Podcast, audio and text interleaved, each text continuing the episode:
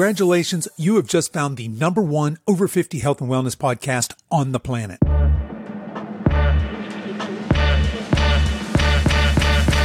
Hello and welcome to the Over 50 Health and Wellness Podcast. I'm your host, Kevin English. I'm the founder of the Silver Edge, and our mission is to help you build and maintain a lean, healthy body that you love for the rest of your life so that you can show up in the second half of your life as the healthiest, strongest, most vital version of yourself. Today we have another episode of the Coach's Corner, so no guest, it's just me. And of course, we'll be back next week with our normal interview format. But today I want to talk about the new Netflix hit documentary titled Live to 100 Secrets of the Blue Zones. Before we get into today's main topic, I want to do a couple of social media shout outs. I think I have shouted out both of these accounts actually in the past now that I look at them, but if I did, they're worth a reshout out and they both go along very well with today's theme. So for my fitness social media shout out, I'm going with Max Lugavere. This is a brilliant kid. I say kid. He's, he's a man. He's just a young man, uh, but he specializes in nutritional science, brain health, and longevity. He's a best-selling author, and he's the host of an amazing podcast called This Genius Life. You can check Max out over on Instagram. His handle there is at Max Lugavere, and that's M-A-X-L-U-G-A-V-E-R-E. And of course, I'll throw that into the show notes for this as well. You guys can find that there. For my personal social media shout out today, I want to shout out Diana Rogers. So Diana Rogers is a, she's a registered dietitian. She's an author, a filmmaker, a speaker. Uh, she's a sustainable agriculture advocate. And she's also the executive director of the Global Food Justice Alliance. And she has some amazing content over on Instagram. And you guys can find her account over there at Sustainable Dish. So that's S-U-S-T-A-I-N-A-B-L-E D-I-S-H at Sustainable Dish. And again, I'll throw both of those into the show notes. You guys can find that over at silveredgefitness.com slash 227. Are we being blue zone bamboozled? Okay, so most of you listening to this, I'm assuming you've got some interest in health and fitness, maybe weight loss, muscle gain, uh, healthy aging. Certainly, you may be aware that on Netflix is a new Netflix documentary miniseries. It's titled Live to 100 Secrets of the Blue Zones, and it's put together by a guy named Dan Buettner. Dan originally wrote a book on the Blue Zones back in 2008, and basically it was lessons from the healthiest place on earth, and it was a big hit with the health minded and longevity community. I know, I don't think it was in 2008 when I found it, but that book eventually found its way onto my bookshelves and I'm familiar with that book as well. I've read it uh, many years ago now, but this is sort of a repackaging, right? So he has the same author now has produced this beautiful documentary series all about the blue zones and what makes them so different and why people in the blue zones tend to live so long, why they have such great longevity. So let's back up a little bit just in case you're not familiar with what I'm talking about. So what exactly are the blue zones? So blue zones are areas of the world where there is the highest percentage of centenarians. That is people who live to be 100 years old or more. And in this mini series, we're presented with five blue zones and these are Okinawa, Japan, Sardinia, Italy, Nicoya, Costa Rica, Icaria, Greece, and Loma Linda in the United States and California in the US. I want to start out the conversation by saying I think the Netflix documentary is fantastic and it creates a compelling juxtaposition to our modern culture and society, especially here in the US and that of folks in the blue zones. While the Loma Linda Blue Zone might be an exception, the other folks in the Blue Zones live very traditional lives and bear very little resemblance to our modern fast-paced cultures. But let's take a step back and look where we are in the Western world today, especially here in the United States. First of all, diet-related disease is the leading cause of death here in the United States. And for the first time in modern history, our life expectancy is actually dipping. Our medical spend is astronomical, but in spite of this fact, we're getting sicker and fatter, not healthier and leaner. In fact, the United States has the highest healthcare spend in the world. Annually, we spend $4.3 trillion. That's trillion with a T, which works out to about $13,000 per person. And that's close to 18% of our GDP. And yet we're one of the unhealthiest populations on the planet. And the Blue Zones documentary does a beautiful job of pointing out exactly why this is. But I do have a couple of concerns with the show, and let's start with the smaller concern. This one's a little nitpicky, and it has to do with alcohol consumption. So in the Icaria Greece segment, the host, Dan, observes that centenarian Icarians drink wine in moderation. In fact, Dan ends his segment on Icaria with the following statement, quote, People in Icaria have been drinking this same wine for over 100 generations and they're living the longest. For me, that's enough of a connection to allow me to enjoy my glass of wine at the end of the night. End quote. Now, I'm sorry, but unless you're living in Icaria, drinking a glass of their pristine wine every evening, you are not increasing your longevity. The bottle of Chardonnay or Pinot Noir that you're getting from the supermarket or even from the specialized wine store isn't even in the same universe as the Icarian wine, and it's shortening your lifespan, not lengthening it. Their wine is made from pristine grapes that are aged in small batches in these underground clay vessels. And not only have these grapes never seen anything even resembling a pesticide or an herbicide, it's likely that that entire island never has. Now contrast that to mass produced wine. And if you bought your wine in any kind of a store, it's mass produced and any health promoting benefits the Icarians see from their wine is simply not present in yours. Now, Dan goes on to double down on this statement on his website, which is bluezones.com, where he puts wine drinking in his power nine. These are the top nine behaviors that he believes are responsible for longevity. The website states, quote, moderate drinkers outlive non-drinkers. The trick is to drink one to two glasses per day with friends and or with food. End quote. Again, check out the show, but the wine we drink here in the United States isn't even close to what the Icarians are drinking. So for Dan to just give us this advice, hey, drink one to two glasses of wine a day to increase our longevity is just plain ridiculous and will in fact decrease your longevity. But my real problem with this documentary is the message that meat will reduce your lifespan and that the healthy way to eat is fully or mainly plant based. I have this concern that this documentary and its popularity will only add fuel to the current demonization of meat consumption. So meat consumption, especially beef, or I should say specifically beef, is being demonized and is being politicized. We're being told that eating meat is destroying the climate, giving us heart attacks, causing toxic masculinity, and that you'd need to be some sort of far right, racist, neo-Nazi nut job to not get on board with the meat is bad for us and the planet narrative. Never mind that humans have been eating meat for as long as, I mean, we've been eating meat for as long as we've been human.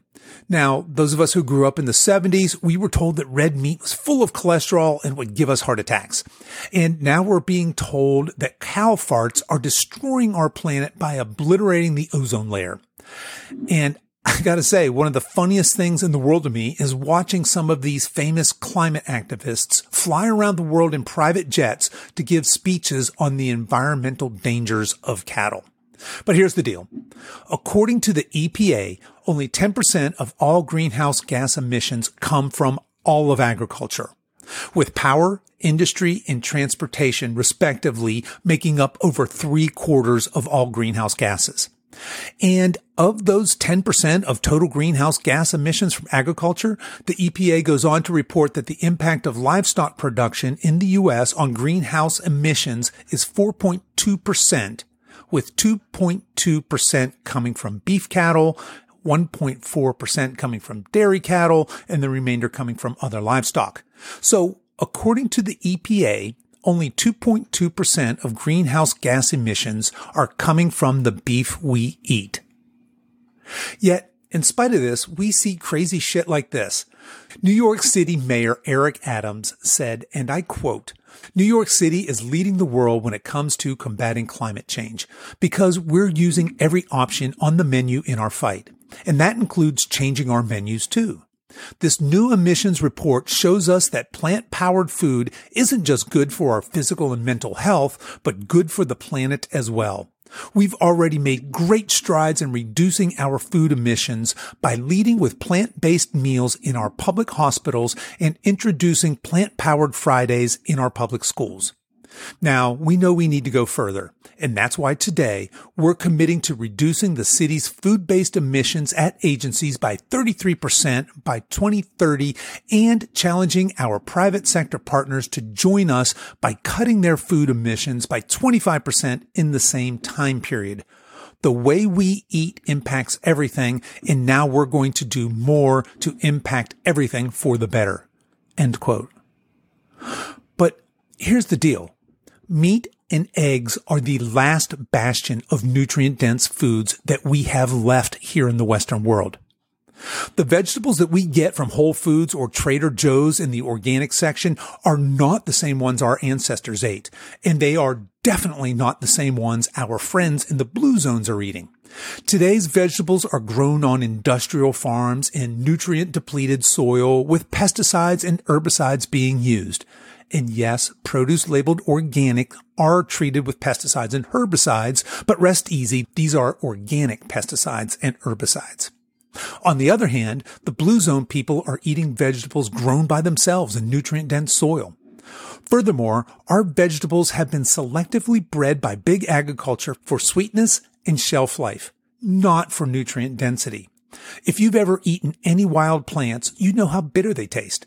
We've selectively bred all or most of that bitter taste out to try and keep up with the market's demand for sweeter and sweeter tastes.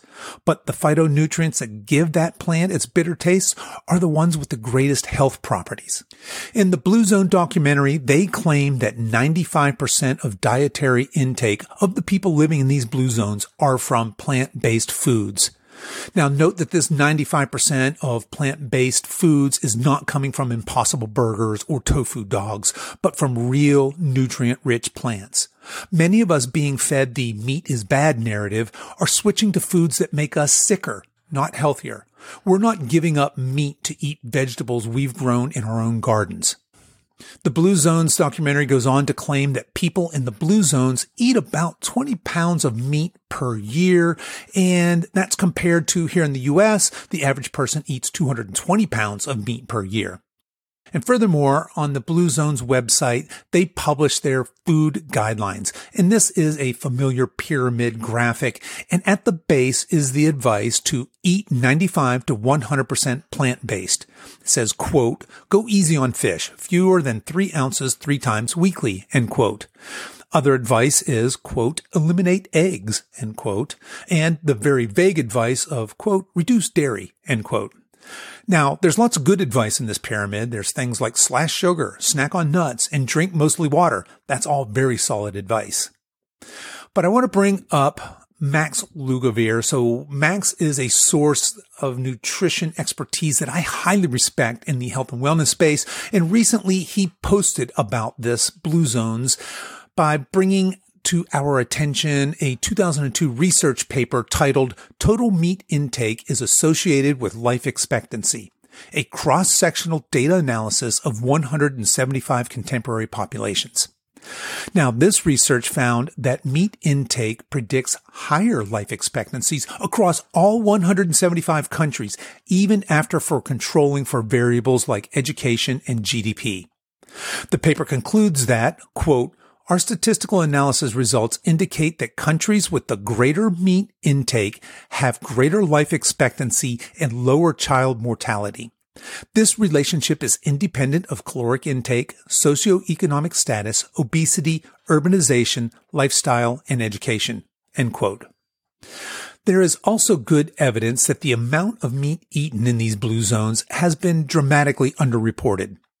Diana Rogers, the executive director of the Global Food Justice Alliance, she's an author, a filmmaker, and a sustainable agriculture champion, cites evidence for each of the blue zones in this documentary where they typically consume more animal product than the film and the website lead us to believe. And I'll link to that article in the show notes here for those of you that are interested in that.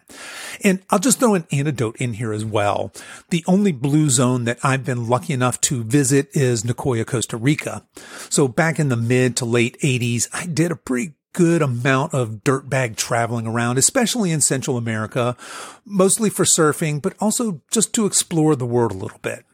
And while I was there in Nicoya, I did eat a decent amount of meat, mostly seafood, eggs, and a little bit of chicken. And it's not like I was staying in any fancy gringo hotel. There weren't any back then. I have no idea if there are some now, but I was just eating what everybody else was eating. Most mornings we'd have gallo pinto, which is a delicious rice and black bean combo, and that's typically served with a couple of eggs. Lunch would often be some sort of starchy yam type thing with lots of fresh fruit and maybe a piece of fish or perhaps some ceviche. And then dinner would be either more seafood or chicken with more rice, beans, plantains, things like that. But everything was made from scratch there. Not a single thing came out of a package. At any rate, I am truly baffled by the whole meat is bad propaganda that we're being fed so heavily right now. And when we make statements like meat is bad, are we lumping in unhealthy garbage food like deli meat and hot dogs with superfoods like grass fed and grass finished beef or eggs? I can see how we might come to the conclusion that meat could be bad for our health if we took the average person eating the standard American diet, whose main meat consumption is deli meat, bologna, hot dogs, and fast food burgers. Plus, these same people are probably chugging sodas and subsisting on ultra processed crap. If we compare that person with a health conscious vegetarian, we would of course expect the vegetarian to have better health outcomes and probably better longevity as well. But to look at the guy eating fast food and hot dogs and say that all meat is unhealthy is patently absurd. Now look, I don't want to be a conspiracy theorist. I really don't. And I'm trying really hard not to be. But when I see all this crazy shit about meat being bad for the environment, being bad for our health, and that in fact, we are bad people for choosing foods that actually optimize our health, I get so frustrated. Let's be honest. Those of us that are buying into the meat is bad for the planet story aren't rushing out and starting our own gardens like they are in the blue zones. Not even close. Let's face it, we're substituting meat with crappy, unhealthy meat alternatives and other ultra processed foods. I mean, it's almost like there's billions and billions of dollars to be made from a sick and compliant citizenry. Okay, I'm getting a little worked up here. Let me get off my soapbox. Let me just finish this diatribe with this. What do you want? What are your goals? I have a couple of different nutrition coaching certifications, and one of them is with a company called NCI. It's Nutritional Coaching Institute. They're fantastic, by the way. Those of you that are thinking about getting into nutrition coaching, highly recommend. But at any rate, they teach a concept that I love, and it's called the triangle of awareness. And the basic concept is this. There are different dietary protocols for different goals. And those goals are aesthetics, performance, and longevity. So imagine a triangle with the top point being aesthetics, the lower left point being performance, and the bottom right being longevity. The idea is that there are different nutritional strategies based on which goal you select. And furthermore, the closer you are to one extreme, say aesthetics, the further away you are from the other two, in this case, performance and longevity. And let's be honest, most of us are chasing the aesthetic goal, which, not to be too crude, could be defined as we want to look good naked. So all of you out there who maybe want to lose some fat, you maybe want to build and tone a little bit of muscle, you fall into that group. And fueling yourself for this goal is radically different than fueling yourself for the goal of, I want to live to be 105 and I don't care how I look or how well I perform. So if you're someone who has a fat loss or a muscle building goal, you're going to need to fuel yourself for that goal. All right, let's bring this home. I started out this whole diatribe by saying I love the Blue Zones documentary and I think everyone should watch it. And even after all my bitching about eating meat and meat is bad, I still stand by that statement. There is way more good than there is bad in this miniseries. Here in the U.S., we've lost so much of the traditional wisdom that is showcased so beautifully in this documentary. Most of us live lives that are so far removed from the traditional ways of living that most of the people do in these blue zones. We sit at desks in our sedentary jobs all day. We eat a bunch of processed crap. We're surrounded by toxins. We're chronically stressed. We've lost our sense of purpose. We've traded spirituality for hero worship. We've lost our sense of community. Most of us live in suburban and urban areas, and this documentary really brings home what we've given up. We've traded our health and our vitality for convenience. We've replaced community with political divisiveness, all in the name of progress. But are we really progressing? I suppose it comes down to your view of progress.